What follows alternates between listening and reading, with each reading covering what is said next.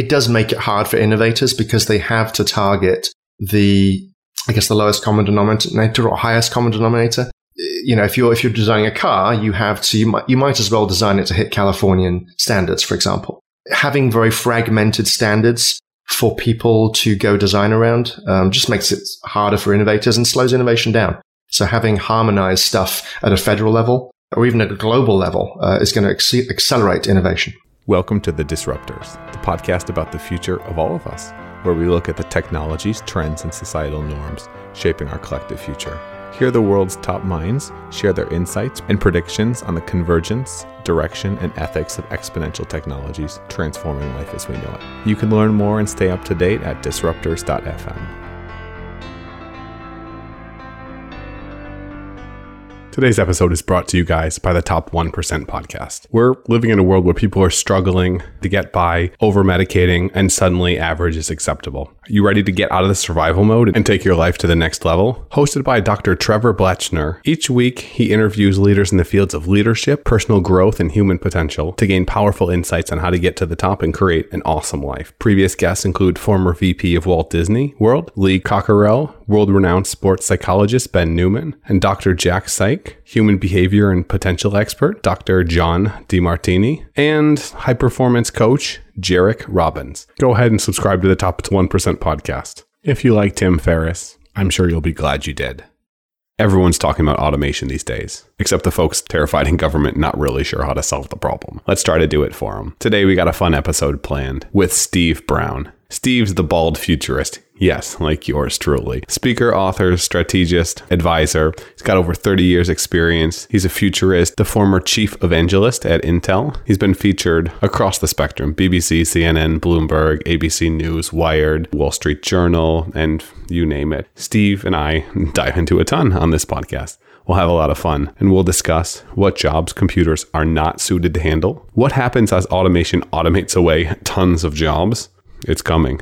How do we design a better, more 21st century government? Why 5G is so important? The reason Steve is bullish on blockchain and not cryptocurrencies? Why AI will be the biggest technology transformation of all time? And the less talked about but equally important aspects of driverless cars and automation. And now, without further ado, I give you Steve Brown. As you can probably tell, I'm pretty big on health, longevity, and human optimization. That's why I'm pumped to tell you about our special 10% off offer from Onnit, the brainchild of UFC's Joe Rogan and Aubrey Marcus for elite performers. They're running a Willy Wonka style prize giveaway where everybody gets a golden ticket. Everybody wins on every order of Alpha Brain, a super nootropic stack that they sent me. I love it with my morning coffee, and it comes with the potential to win an all expenses paid grand prize round trip for two to Onnit's hardcore headquarters in Austin, Texas, $1,000 store credit, $500 cash, and more. Plus, again, every bottle of Alpha Brain comes with a special bonus from the Onnit team. Just visit disruptors.fm slash alpha to save 10% off Alpha Brain or anything else from their awesome store. Again, disruptors.fm slash onnit if you want hardcore subs to live a high performance life. Today's episode is brought to you guys by my 15 step guide to scalable, Series A worthy growth and marketing. If you're building a startup aiming for a billion dollar outcome or a solopreneur looking for a sustainable six, seven, or eight figure business, get my free guide, which you can grab at mattward.io slash free, which walks you through the best, most proven tactics to acquire and retain customers, applicable for freelancers up to Fortune 500. If you want to grab that, plus bonus hacks and tips to build your business and more, visit mattward.io slash free. And if you need help or ever want to grow your business faster, I coach a handful of hardcore winners building businesses I believe in. You can reach out right on the site, mattward.io, for more. And now, let's get on with the episode. We choose to go to the moon in this decade and do the other things, not because they are easy, but because they are hard. The bald futurist. So I can tell from the accent you're British, but I know you've got a thing with Oregon, and I feel like there's a story. Why Oregon, and why is that so important to you? It's sort of random. I, I worked for Intel for 30 years, and Intel's largest facility is here in Oregon. And so I used to come visit. When I worked for Intel in the UK, I used to visit here every three months or so. I'd come and spend a week, and I just loved it here. Uh, as a European, it's not Europe in Oregon, but it has some European things about it here in Portland. In that, uh, you know, it, it's got good public transport and it's got beer and wine, uh, wine country. green parks. So it sort of feels, I feel at home here. And uh, my thing about Oregon is it's the thing about my home. I've chosen to make this my home. And if it's going to be my home, then I, am going to do what I can to help make it a better home. So uh, anytime I do talks in the state of Oregon, I normally sort of cut my fees. I do work with local educators. Uh, I do work with local government to try and help uh, do my part as a citizen. I'm now a US citizen uh, to help contribute. So, Oregon, you were there for Intel. Mm-hmm. As a chief evangelist, what in God's name is an evangelist other than that guy on TV? Um, yeah, it's not that praise, praise be evangelism type of stuff. Uh, it was a role that was really uh, chief cheerleader. So my job was to travel around the world to visit all of Intel's facilities, to spend time with Intel's employees and to help them sort of understand their role in the world. So I would spend time explaining where's the world going, where's the world of tech going, where's Intel going, and therefore where's where are they going? And, and it was designed as a way to help them see a very clear link between the work that they did and the impact that they had in the world and why it was important. That was why. That was that's what essentially the job. What do you think about what's happened with Intel and the whole Apple deal lately? Um, it's unfortunate. I mean, I think it's it didn't necessarily get reported in the press the way uh, it, the, the full story is that Intel is out of the mobile 5G modem business for smartphones, but it's still going to stay in 5G. I think it's still strategic. I've been gone from the company for three and a half years now, so I don't have any inside scoop. But, uh, you know, it's just one of those things that happens in the industry. Sometimes things don't work out. I think Intel was late to market and uh, Apple had to make some tough calls. Yeah, that's that's how it works sometimes. How do you think about that transitioning from one of the big players to being someone who tries to help the big players succeed? You kind of become a mercenary, but yet you can accomplish more. Um, I'm certainly I'm not fettered anymore. I don't. I'm not uh, imbued with Intel's worldview. I have my own worldview, which I think is uh, is different. Uh, and it, I get to interact with a lot more different customers. If, if you work for Intel, you tend to to spend a lot of time talking with Intel's customers and maybe their customers. Uh, now I'm spending time talking with all kinds of really interesting organizations. In the last month, I've I got to inspire school kids in Aruba about how they can participate in the future. I have talked to the International Society of Barristers. I have talked to high tech companies. Uh, I've talked to manufacturers. It's a real mix, and I, I love that. Uh, and I get to help people understand how the world is going to change and how and, and, what their part can be in that. And, and I, I enjoy that way more than any job I ever did at Intel. So speaking of the the future and how the world's going to mm-hmm. change, we were talking 5G, we were talking mobile. Where are we headed? I see 5G being this incredible standard that everyone talks about, and they kind of wave their hands in the air as if 5G doesn't really have to mean anything. We can just say 5G and it's all good. It's like version 4, version 5. Mm-hmm. What is a new version? Yeah, it's one more G, so it must be better, right? And, and it is significantly better. And but it's not just about making your uh, videos download faster or um, just making your phone faster in general. There's lots more that 5G is able to do than that. And we should talk about sort of the broader landscape of technology, but let's hit 5G because I think it's it's a foundational technology, a little bit like blockchain is a foundational technology upon which other value will be created. 5G is faster, 10 to 100 times faster than 4G LTE. It is more scalable. It is more reliable. So it has much more quality of service capability built in. So you will get less drop signals, but it's more importantly drop signals for machines. So if you are an autonomous vehicle that is pulling data from the network to get a um, high definition map of where you are right now, it will be able to get that much more reliably without a drop connection. And you'll see these, um, these networks scale much better in cities. If you go to, I mean, Portland, I get a great quality 5, 4G LG, LTE signal. If I go to San Jose, where there are a lot of people using those connections, kind of sucks. So um, it will be much more scalable, but I've saved the best one to last, which is that 5G's latency is much lower. Latency means the time between when I ask for something from the internet and when it comes back to me. That time is going to be a fraction of what it was with 4G. What that means is that a number of applications that weren't possible before are now possible. So, um, remote surgeries, streaming VR and AR. So being able to put funky glasses on and have them be connected and the images be streaming from the cloud. When I move my head, they have to change rapidly. Otherwise I feel sick and throw up. Having the low latency of 5G will mean that this will be possible. I'll be able to have cloud based streaming AR VR, which is going to mean that that will suddenly become a reality. Which means we'll probably also have cloud-based streaming advertisements popping up just from God, let's hope not. holographic projectors. I, oh God, it's so it's so dystopian, and it's like I could see it happening. Just it's it's kind of an inevitability in capitalism, isn't it? Well, it, it will be up to us as consumers to decide what we will tolerate. But yeah, if if our field of view gets sold to the highest bidder, and our view of the world looks like we're walking down the main street of Vegas every day of our lives, that's clearly not acceptable. And that's when you move back to Europe and hopefully the EU because you have a you have a little more protection there. Uh, well, I, I, think you're going to see a, a, similar reaction here in the states. Uh, GDPR, the the General Data Protection Act that happened in Europe uh, last year, I, there there are moves in Congress to try and and pull something together that's similar here in the states. What do you think about the whole state federal government dynamic? So California can make lead illegal, and for the federal government, it can be illegal. So how in God's name do these kind of things interact? It's not something that really happens in Europe unless you consider all of the EU. Yeah, I, am not the right person to ask about that. The, the only comment I would have is that it does make it hard for innovators because they have to target the, I guess, the lowest common denominator or highest common denominator. You know, if you're if you're designing a car, you have to you might you might as well design it to hit Californian standards, for example.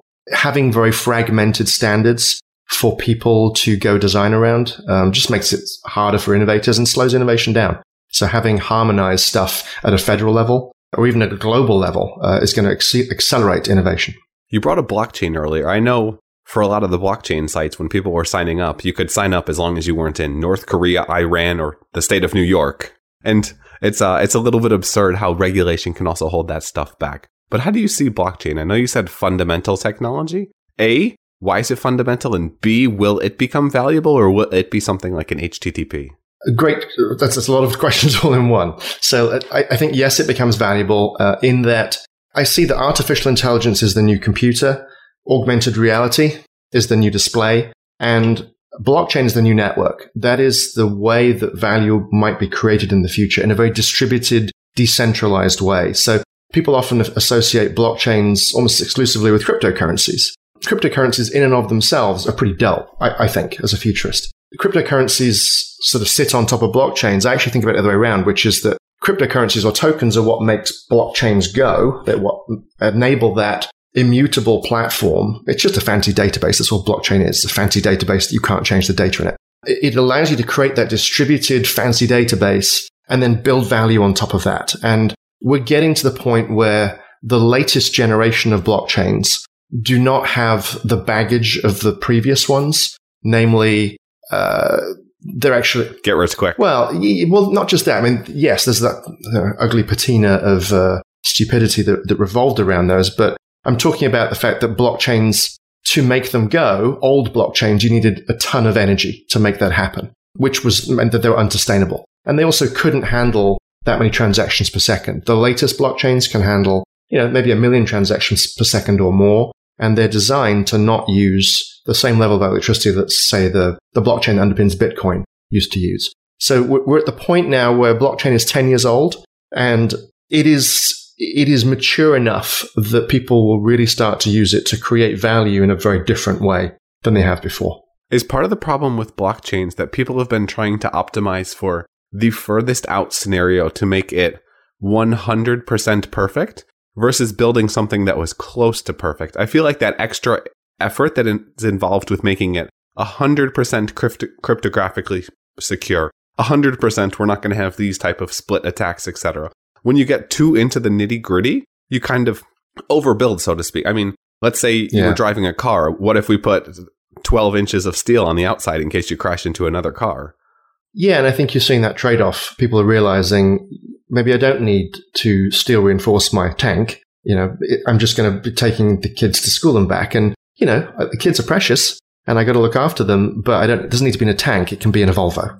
And I think uh, we're seeing the Volvo of, uh, uh, of blockchain emerge now, which is still secure and designed to be safe, but isn't a complete overkill. It's not libertarian anarchy, essentially. we, there's new people getting into the space that have different yeah. ideals. What technology are you most excited about and why? Artificial intelligence by far. It is going to change all of our lives. It will change the way we all work. Uh, it has some, it is going to challenge us as a society in that it is going to change the nature of work and put a lot of people out of work, at least in the short to medium term. But it is a very exciting technology because it, it solves a set of business problems that were not possible before. So the, the way to think about it is, you know, about 120 years ago, we electrified the world. We got electric lights, refrigeration, uh, all of the benefits. I mean, I'm talking to you now because of electricity. About 60 years ago, we got modern you know, digital computers, what I would now call traditional digital computing. And it took a while for that to mature and get into everybody's hands at an amazing price point. That's why we have these things in our pockets and purses now. But about 2010, we were suddenly, we had an, enough computing capability to be able to do artificial intelligence, to take the concept that was created in the 1950s, the algorithms that were largely written in the mid 1980s, and make them go. And that has enabled people to solve a completely different set of problems. So think about it in those terms. Electricity, digital computers, artificial intelligence. It's that big of a, of a deal. What you can do with AI, I mean, you can start to give computers the ability to see, hear, and understand the world. So machine vision, natural language processing, voice platforms, as well as enabling computers to see more. What I think is really fascinating about artificial intelligence is it's going to enable us to see the world more completely so that we could have lift the veil on the world and see it in a way where we couldn't see it before. And that's going to have huge implications for the healthcare industry, enabling uh, doctors to see patients more fully, to be able to do diagnostics on them, and for businesses to understand what is happening in their operations and to make decisions in real time. So artificial intelligence to me is the big one. It's, it's also giving computers the ability to have an imagination for the first time, which is going to allow them to create or co-create content in partnership with humans. So it is elevating the status of technology from being a tool that we wield. So, you know, a hammer. PowerPoint is just a fancy hammer, right? I have to tell it everything I want it to do to a tool which is able to make its own decisions and to contribute at a much higher level so that it's not subordinate to us. It now becomes a teammate.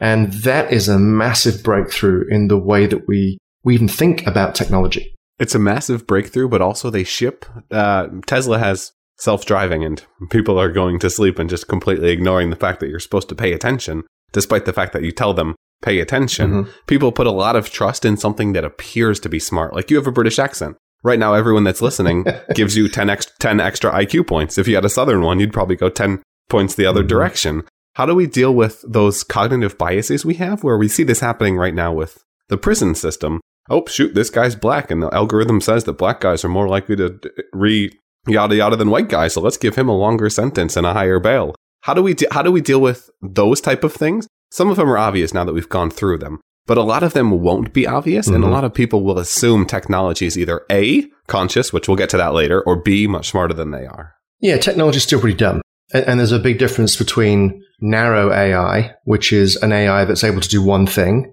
and one thing only. So, for example, I can create a narrow AI that will beat the pants off anybody at a game of chess. But you ask that same AI to do something else, drive a car or speak to me, can't do it. It's, it's only narrowly good at one thing. So we're a long way from general AI where you have an AI that's able to do all the things that a human can do. Um, those narrow AIs are trained. You don't, you don't program an AI. You don't write a program from an AI. You train it using examples, using data. And those examples are typically examples of human behavior. And so they codify everything about us and the way that we would behave in that scenario by giving examples of how we behaved in the past. So you, you bring up a great example of the court system. Uh, in New Jersey, an AI was created uh, as a way to uh, determine whether someone should get bail or not. They basically got, got rid of the bail system and the bail bondsman and said either you should be locked up because we don't think you're safe to go out into society while you stand trial, or you can.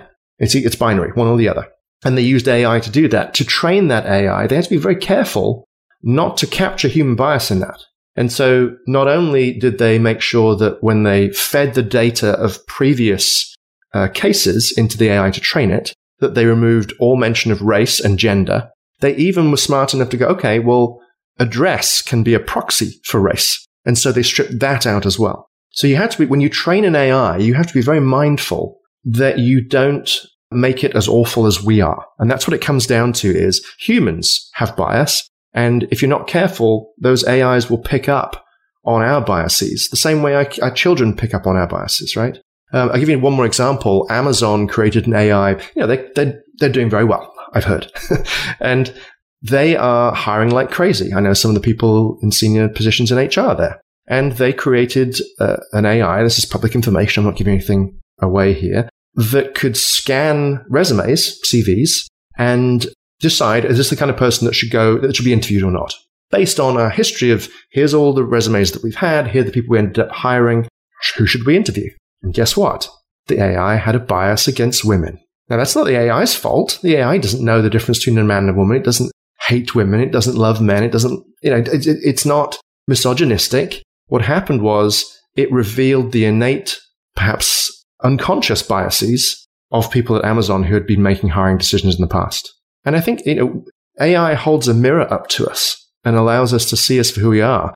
Of course, Amazon had to quickly withdraw that and figure out what went wrong, but really what went wrong was not the coding of the AI. The issue was it highlighted a bias in their people. It did, and yet we probably won't see these biases before we happen, before they happen. And then there's the concept of the butterfly effect. I dropped something on the floor, so I reached down to pick it up, and because I picked it up, for some reason that made me more likely to brush my teeth. And AI finds these type of impossible irregularities, so to speak, that actually lead to some type of trend. So we might be able to say A, B, C, D, E. We want to avoid all those. But shoot, we forgot to look at people that are going to this gym versus this gym, people that go to this coffee shop versus this coffee shop.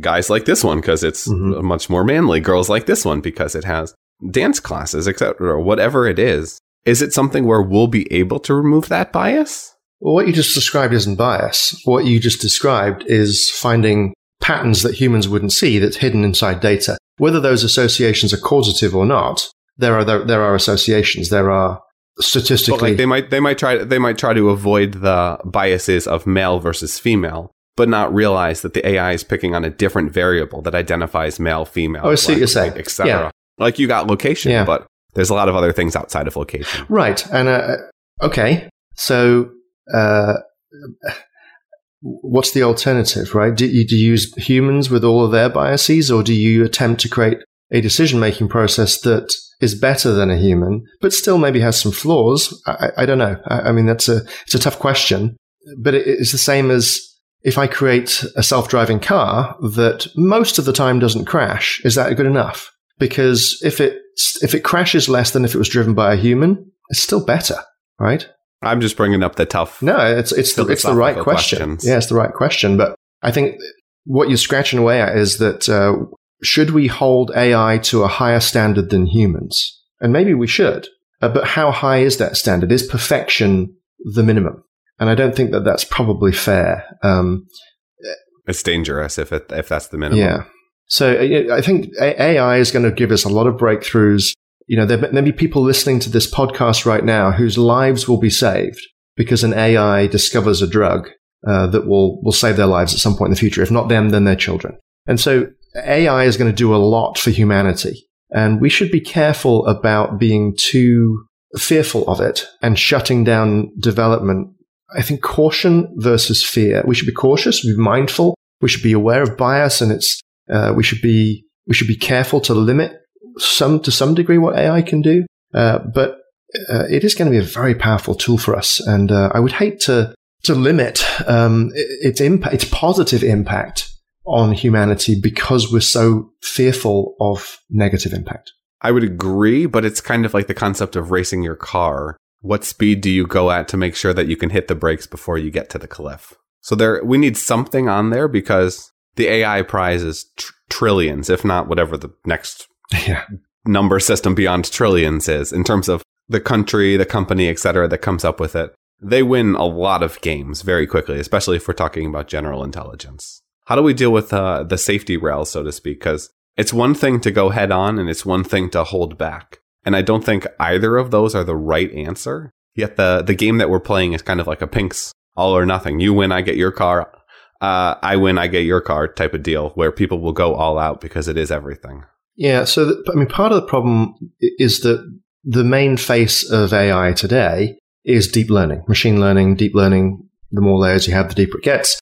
And that creates a black box, a neural network black box that we don't really know how it works, right? And an AI can't tell you how it came up with the answer that it did. There's a lot of work to create transparent AIs, which will explain to you why they came up with the conclusion they did. And there's also work beyond deep learning to look at cause and effect, uh, create an AI that understands cause and effect, to create an AI that uh, uses common sense. And so I think that's it's almost going to put natural guardrails around an AI to give it an understanding of the world, which will naturally limit it and help it sort of keep it on track. So the issues that we have with AI today, with it being this impenetrable, it's kind of magic in the way it works with deep learning and the sort of the curve fitting that goes on to find associations in, in complex data types may be a short term issue, or let's say medium term issue, as the other kinds of AI develop that we can wrap around it. Understood, understood. Speaking of future of AI and some related topics, I know you've talked about the evolution of government. We we certainly need to evolve government. Where are we headed, or where should we be headed? Well, government needs to speed up. The world has sped up, and yet government plods along. And it, it is disheartening to see governments, and I'm not just talking about the US government, you see it in, in other governments around the world as well, although many of them are certainly better than the speed of the US, where their understanding of technology and its impact on the world is clear.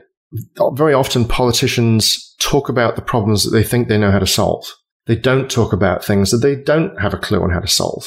And that's why you're not seeing people talk about automation and the, the severe impact it has already had on jobs and will continue to have on jobs. I think we need to have more literacy amongst the general population. It's one of the reasons I do what I do. And I think it needs to happen in government. And that's again why I spend time uh, mostly at the local level trying to educate people on, well, this is the technology that's coming. These are the implications. These are the questions we have to answer. I don't purport, I don't purport to have all the answers at all, but at least we can raise the right questions that our politicians will need to talk about and, and find answers to. If we can plausibly say that right now we're about at peak usage for what the Earth can handle, and we're at about 7, 8 billion people, assuming we go up in efficiency from here, we can't really produce more without causing more problems, or going to Mars, which has all, all kind of other headaches associated yeah. with it. How do we continue to grow the economy, the GDP, prosperity? Is that even the right metric as we go forward? Yeah, it's a good question. Um, like, do we need more jobs? I mean, if we can produce, if if we can all have an American-esque standard of of living and none of us are working, what the hell's the problem? Other than we all have to kill each other because we don't have a job. Well, then it comes down to how is wealth distributed. Right now, wealth is distributed in return for work. Right? Uh, we create wealth as a, as a society. People work to contribute towards that wealth, and we have this notion of that wealth is distributed based on the level of contribution that somebody makes. And if you're a CEO, then you contribute at a higher level than a frontline worker. That's kind of the notion of the way that we've, we've constructed our society. And that's how capitalism has worked and it's generated great wealth. And that wealth has been distributed more towards the people who we have determined uh, should have that wealth because they've contributed more and therefore they should be rewarded more. That may change. Uh, it may have to change if we if we put 50% of the people out of work over the next 20 years, and that's, I'm not being alarmist by saying that, that's, that's something that McKinsey, PwC, lots of other, Oxford University, smart researchers are saying this is a serious issue, that up to 50% of jobs are at high risk of automation. Now, does that mean they will be automated? No. It means they're at high risk. Uh, does, does it mean that other jobs will not be created as a result of technologies? That's always been the case in the past you know, we took people off the land and, and gave them new jobs in factories and offices, and people are now web designers and party planners and make uh, baristas, right? We will, new jobs will emerge as technologies evolve. The question is, will they evolve at the pace that's needed to replace the jobs that are destroyed? And can we train people fast enough? I think this is an education problem. And some people will not be able to rise to the level that's required to do the new jobs. You, you can't take a truck driver and turn them into a genetic scientist. It's just not going to happen. So if there are people that aren't able to make the jump, either because they can't do it quickly enough, we move people off the land in a two year, 200 year process. We're going to do 50% of the jobs in maybe a 20 year timeframe. If we can't move people quickly enough or they just aren't able to make that leap, do they become destitute and homeless? Is that the world that we all want to live in? Or do we look at how we distribute wealth differently? And, and in the US, the political system is destitute and homeless. Well, it's it's not. Yeah, it's not predisposed for that. I I think Europe, with its you know evil socialist uh, outlook, uh, which is the way it's you know many Americans would uh, characterize it, is much better set up to make this transition than the United States is. And that's that worries me as a U.S. citizen. Many foolish Americans, I would say. I think as well that this, if it's not solved, it will be the fall of the U.S. I want to take a quick time out to plug today's show sponsor, Brand Crowd. This is the company that allows you to easily create a logo for any design, brand, or business. If you go to disruptors.fm slash brand crowd, that's brand crowd, the two words. It's pretty easy and it's almost as easy as their service. You put in whatever brand name you want and they'll generate tons of automatic logos for you. Some of them will be great, some of them you won't be so keen on. Not a problem. You're not paying for anything until you find the solution that you love for your business. You get it, and then you're off to the races. Disruptors.fm slash brand crowd for more details. And now back to the program. In terms of where we're headed, Mm. do you think we can get to let's say let's say a, a decent percentage of jobs are automated away in a very quick time frame. Do you think we can get to a world that assuming we don't replace those jobs, we peacefully transition to a more socialist or UBI type economy or is it going to have to be something violent like it always has? God, I hope not. I mean, it, it all comes down to choice. We can choose what we want. I, I have found it helpful, especially when I'm talking to business leaders who tend to be more on the, you know, everybody should work. So, you know, personal responsibility. I am all for personal responsibility. But when I explain it in terms of, well, what will happen when half of your customers can no longer afford your product or service? It will affect you too. That's when the penny drops and they go, oh, yeah, okay, we've got to figure this out because it affects us all. The economy is all interconnected. And if half of the people suddenly drop out of it over 20 years, it takes everybody else down. Yeah, it's a reverse Amazon flywheel where it all comes crashing Right. down. And so we, we all own a part in doing it. And whether universal basic income, taxing uh, capital, Bill Gates' idea of taxing robots, if a, if a robot replaces a, a person who earned 50 grand a year, then you tax that robot as if it was earning 50 grand a year. We're going to have to do something radical because if we don't, automation will take us all down. Now, I, I want to accurately represent the other side of the argument, which is Price Waterhouse did a study of the UK and they estimated that 7 million jobs in the UK would be destroyed by artificial intelligence. Sounds like a pretty evil, awful headline. They also estimated that 7.2 million jobs would be created by artificial intelligence. So net net, it's going to create 200,000 jobs. Now, are the people going to be, are they going to be high quality jobs, high paying jobs? Will people be able to do those jobs? I don't know. And how quickly can we make that transition? I also don't know. And I don't think anybody does. But uh, we should be fair about it's not all doom and gloom, but there is great uncertainty. And when you look at these consulting firms, I want to say they assumed there would be like 100,000 cell phones in the entire US after that iPhone came out or something. Uh, just, just when you look at the, the numbers, they're off by orders of magnitude almost every time. And that's kind of how technology happens when there is that stepwise change. It's a, it's a black swan event, so to speak.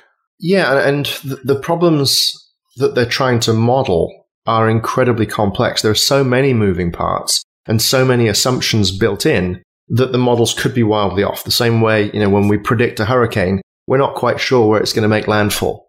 And different models show different things. In this case, a lot of the models are showing roughly the same thing, which is roughly 50% of the jobs in roughly 20 years.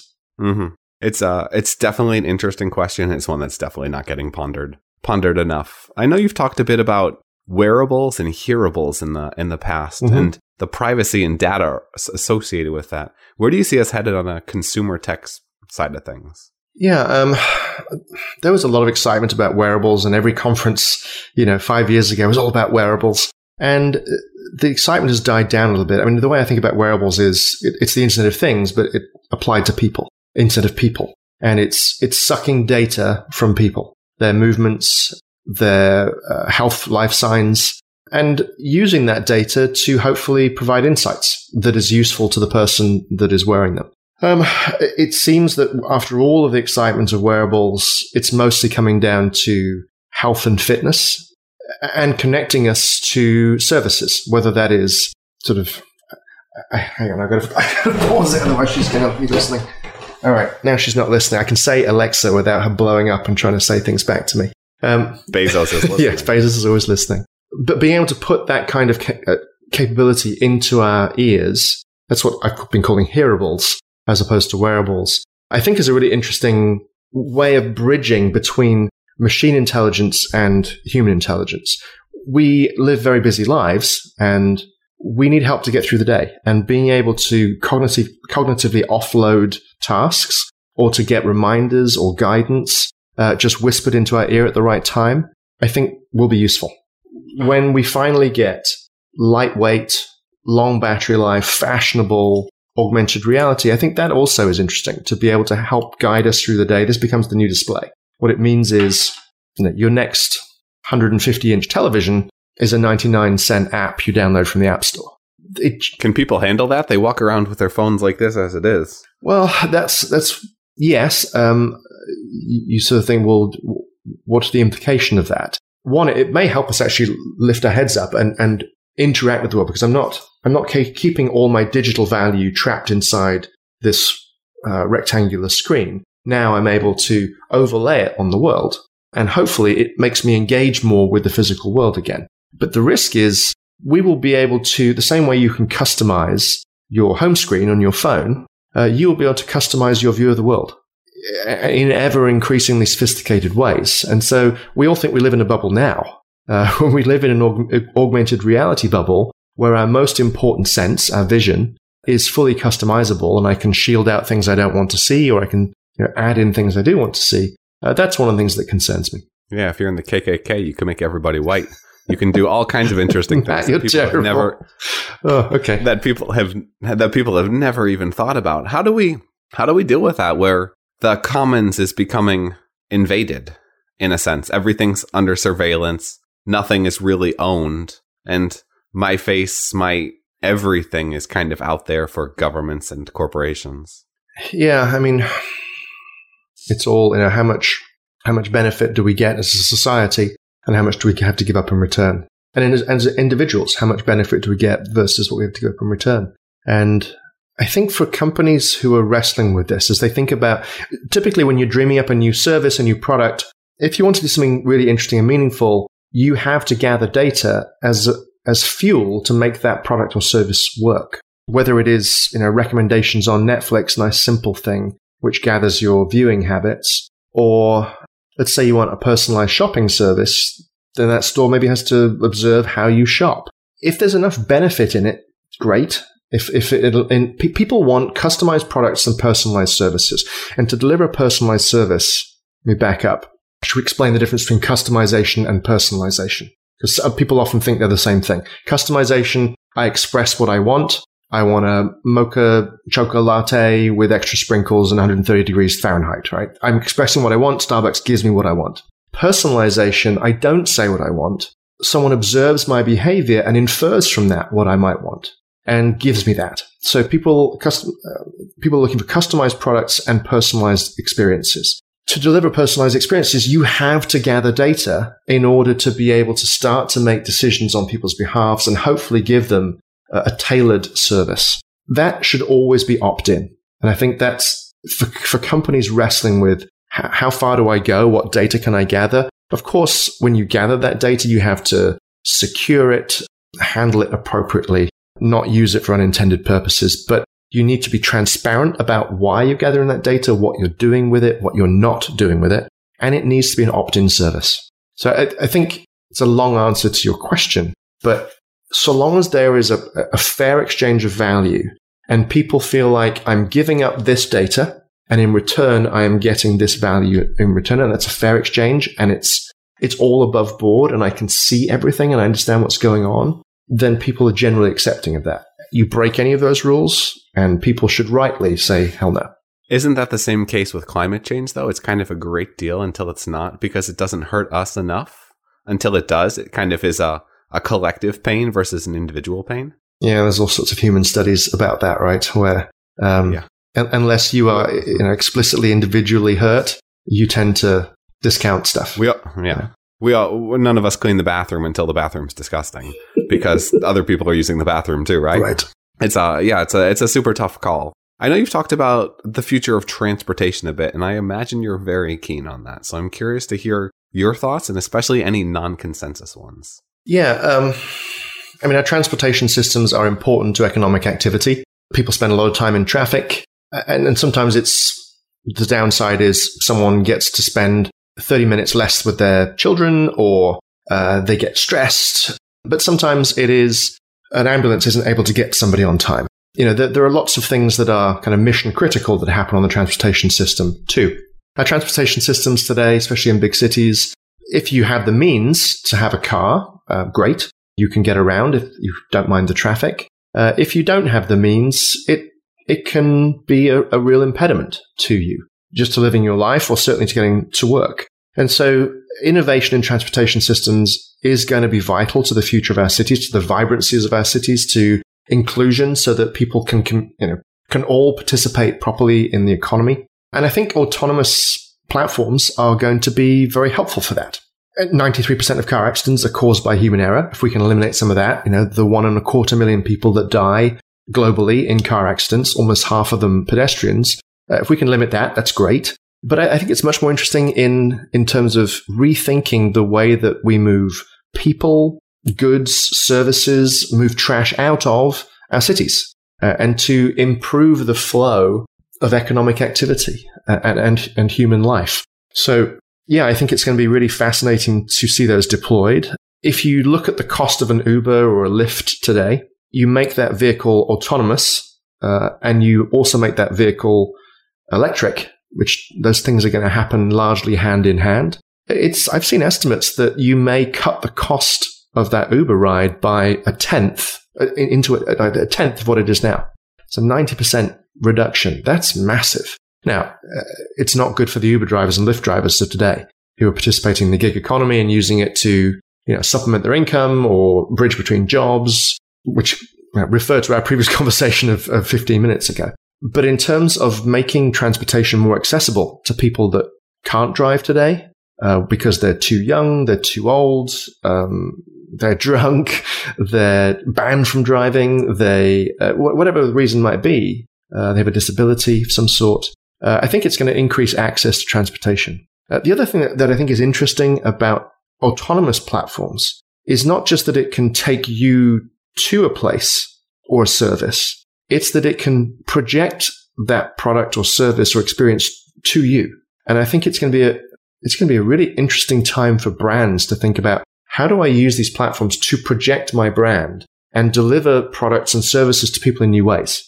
And not just for doing, you know, fancy last mile delivery with little cute robots on the sidewalks, which people are going to very quickly get pissed off with. And we talk about that. But to think about how might I, if I'm Marriott, should I have a mobile autonomous hotel room? If I am a restaurant, should I have a mobile uh, restaurant car? If I am Regal Cinemas, should I have a cinema car that allows me to provide entertainment experiences where people on the go? The level of innovation, once you have a new platform like that, people are going to stun us by the amount of innovation that they layer on top of it. And that's why I'm interested in it. You could go even farther. If you're a restaurant, do you even need a restaurant? Right. Do, it, does it decentralize my restaurant completely? It's a, it's a super interesting world. What do you think about the, especially, I'm pretty big on the, the scooter sharing. Obviously, it's a bit absurd right now and how it is, but in terms of what it could be for the US, the US is broken in terms of how it's built architecturally. Mm-hmm. It's just it's too spread out for it to be really sustainable long term. But the scooters seem to be a decent option in a lot of cities for cutting out a lot of the pollution in uh, car traffic. Yeah, and I think they're interesting for that last mile or two, right? To to connect with public transportation systems for people who are trying to get to work. And you know, and there are a lot of people who will take public transport, whether it's the bus or uh, you know, rapid transit, and then they have to walk another two miles to get to their job to have those scooters to just very inexpensively whisk them back and forth between them can, can be very good for a lot of people. And just for you know, tootling around town here in Portland, we have the scooters. They just came back again last week. We need to make sure that it is done in a responsible way that doesn't diminish city life, though. Uh, you know, having them just left all over the sidewalk, we need a better solution for that. Having them zooming down sidewalks and having old people have to leap out of the way because there's some kid with his headphones on, not paying attention, just, you know, wanting to come through. They should be forced to be on the road and ticketed if they're not. So I think it's probably a, a short to medium term problem, because at the moment, we've not really made it easy for those scooters to be safely anywhere. They're either unsafely on the sidewalks and unsafe for pedestrians, or they're unsafely on the roads because they're unsafe for the riders because they're next to cars. As we go autonomous, we will need a lot less parking and a lot less multi story parking, but a lot less street parking. You'll have drop off zones and pickup zones, but you won't need to have all these cars just left there doing nothing for 95% of the time. If you can repurpose that and put in scooter lanes, bike lanes everywhere in a city, I think you alleviate that problem and you separate all those three pieces of traffic. Do you think people will upregulate their usage though? So let's play devil's advocate. I need to buy a couple of things. I might want to go to the store once to do it, but now I can order on Amazon this today and that tomorrow, another thing the next mm-hmm. day. And that's three separate deliveries. Same deal, but applied to groceries, whatever. My car goes out, my car comes back. I don't have to even think about it because there's not really any impact on me, but it impacts everyone else because it clutters the road. Do you think we could have a situation where that gets worse instead of better? Yeah, and I think there's also an, I agree, and I think there's also an argument that as you make individualized autonomous transportation more accessible by cutting the price, slashing the price dramatically, that may destroy uh, traditional public transportation where you are, you know, you've got 50 people in a bus. Now I've got 50 little pods with people all doing their own thing and choking the roads. So yeah, we have to be careful that we find the right balance and we price it appropriately so that we don't, you know, just come up with a new set of problems. To price it appropriately, does it have to be controlled by all one entity or a governmental entity? I think cities are going to have to intervene at some point if they need to, right? I mean, city managers are there to to protect the health and well-being of the of their citizens, to help promote economic activity. You know, there's a bunch of roles that they have, and they may need to step in. One of the tools they have is taxation, of course, but there are other rules that they can set that are designed to create the best living environment possible in our cities. And I think it's too early to tell whether those things will happen or not, but city managers are going to have to be open to stepping in, in in, new ways that perhaps they didn't have to th- in the past. I know I was listening to a podcast and the guy was saying whenever he's in San Francisco, he always uses Lyft instead of Uber. And not because it's cheaper, it's actually a little bit more expensive, but he doesn't want to help Uber get to that overall monopoly where they kick everyone else out of the market and then just jack up the prices. Yeah, I, I personally use Lyft all the time. I don't use Uber either. And everybody has their reasons. Mine is that Lyft um, will do carbon offsets for every mile that I ride. And I know it's going to cost me more, but I also don't want to fuel just one huge mega vendor. I think it's important that we all, as consumers, you know, think about our vote and, and we vote with our dollars. Amazon is that big and large company in Wally. We need to, we need to be worried. Uh, what, speaking of, what technologies worry you the most or have the biggest potential for harm in your view? Out, we'll go outside of AI because I, I feel like you could say AI yeah. and that's kind of applying to everything. Hmm. You know, it, it, it really is. I mean, AI is the, because it's the most powerful, technology is benign, right? It, it's how we use it, how it shows up in our lives that matters. Yeah, I mean, AI for surveillance. I mean, there, there are some pretty big downsides to that. I'm trying to think about the other technologies that I spend time with. Uh, we've already talked about, you know, the Vegasing of my perception and the, you know, making everybody look white of my perception um, of augmented reality, which is a which is a longer term risk, but a risk nonetheless. I think as we as we augment ourselves, whether it is through augmenting our vision or augmenting our intellect, so uh, AR or AI, we hopefully will do that in a way that will elevate us, that will make us more intellectual, that will help us see the world more clearly. I worry that that may not happen, uh, that we may become dumber because we offload more and more to our machine intelligence. I used to be able to navigate myself. Yeah, when I was when I was younger, people used to call me the pigeon, and the reason they would call me the pigeon is that I could always find my way home. So no matter how late we went out, no matter how many bars we went to, no, no matter how this is college days, right? I could always find my way home, and I didn't have Google Maps to do that. Now we've outsourced all of that, right? Our, our ability to because we can't be lost because we have this magical map in our pocket, we don't really pay attention anymore. So does, do we slowly give up some of our cognitive abilities uh, because we outsource them too much? So it's probably my biggest worry. Yeah. We definitely do. The question is just how fast. Is it evolutionarily is it, or is it individual as well? And it definitely seems to be individual. I don't really need to remember phone numbers anymore. I remember those better than I do directions because that's super given to me. Mm-hmm. But it's uh it's definitely an interesting question.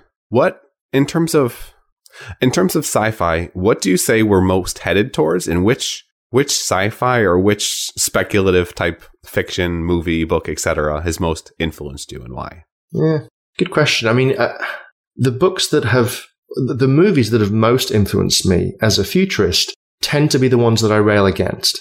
So, The Terminator, The Matrix, wonderful movies. I love them, right? Terminator 2, one of my very favorite movies. I thought it was spectacular when it came out in the early 90s. But they do a disservice. They are great entertainment. Hollywood should keep making movies like that. They're awesome. But as a futurist, you know, I'm up against that every day. When I speak to audiences, the word Terminator or Skynet nearly always comes up because it's made people fearful about the future. And I, I try and balance and against that and offer an optimistic view of the future. Here's how technology might show up. Here's how it might advance our lives, make the world better.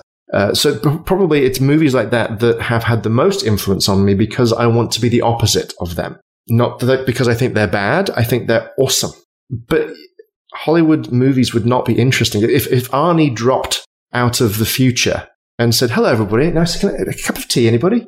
It would be a really boring story. You have to have that tension. But we shouldn't assume that that tension is a portent of the future and that that, that is reality. Right? We should be cautious about the future and mindful, but not fearful. Exactly. It's a warning of a possible future. That's how I like to think about it because if not, if not uh, sci-fi, what exactly is going to tell us to slow down? And the answer is nothing. Yeah, but it shouldn't it shouldn't slow us down because we're fearful, right? We should it, it should be allegories and, and we should be mindful, but to be fearful. I mean, I have people come to my talks and I talk about artificial intelligence and all the amazing things that it'll be able to do and how it will discover new drugs and help us see the world more completely and uh, help us design new products that are lighter weight, make these super uh, F- jets that will be able to take us from one side of the planet to the other in know, a matter of hours. And what they come away with, because they're thinking about Sarah Connor, is, oh my God, the robots are going to rise up and kill us, kill us all. And that's not helpful because it, it, it doesn't allow us to move forward. It doesn't allow us to, uh, to embrace this technology in our lives and, and get the benefit from it to be play devil's advocate, it would be super helpful if they were actually going to rise up and kill us all. but in terms in terms of in terms of AI, I my thing is I've never been sold by anyone, regardless of the experts I've spoken with, and a, a lot of the top experts I think have a a similar mind. I don't see how people. what I get upset with is when people say 100% certain AI will never ever be a problem because yeah, you when you're dealing that. with some you can't say that and mm-hmm. you also can't really contain i mean how do you contain something that's smarter than you and exponentially faster? It seems arrogant to say that all the all the codes and bugs will be worked out because you don't know what they are. Yeah. Yeah, there's risk in everything, right? 90% of power in France comes from nuclear energy. And and they put them all on the, they put them all on the border with Germany. Germany hates it. yeah, uh, but you know that means that they are, you know, one of the the lowest carbon producing countries on the planet. Now, can atomic energy be used for bad? Yes, we've seen that happen twice in our lives, and we, we may see it again. I hope not.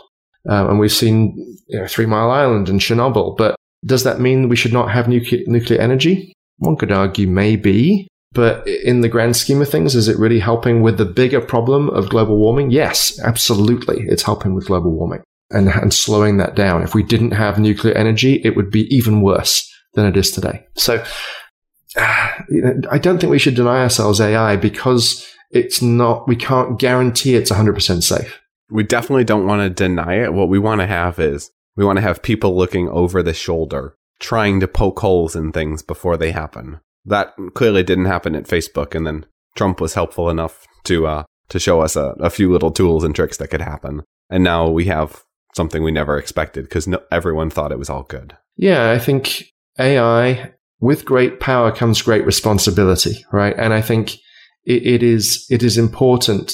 I like that organizations like OpenAI exist, and I think we need more organizations like that that are um, that are asking the right questions. And often commercial pressures mean that shortcuts are taken, and people don't think through how something might end up having unintended consequences. So I, I really, I promote mindfulness uh, and not in like a way, but just we need to be really thoughtful when we do things. And as a futurist, I, I promote asking and answering two questions. What's the future we want to build? And what's the future we want to avoid? And they're, you know, sides of the same coin, but we shouldn't just focus on the latter. Let's focus on both of them in equal measure.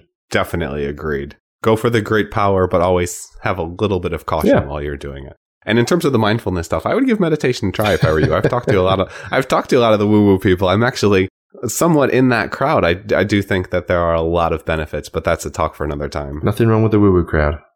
Nothing wrong with the woo woo crowd. This has been a this has been a fun one. Two two bald dudes talking future. Steve, I, I got one last question yeah. before I tell before you tell people where to find you, and that's you got to leave people with one thing, a quote, a call to action. It can be anything. What is it? Um, I, I think it is inspire others to build a better future.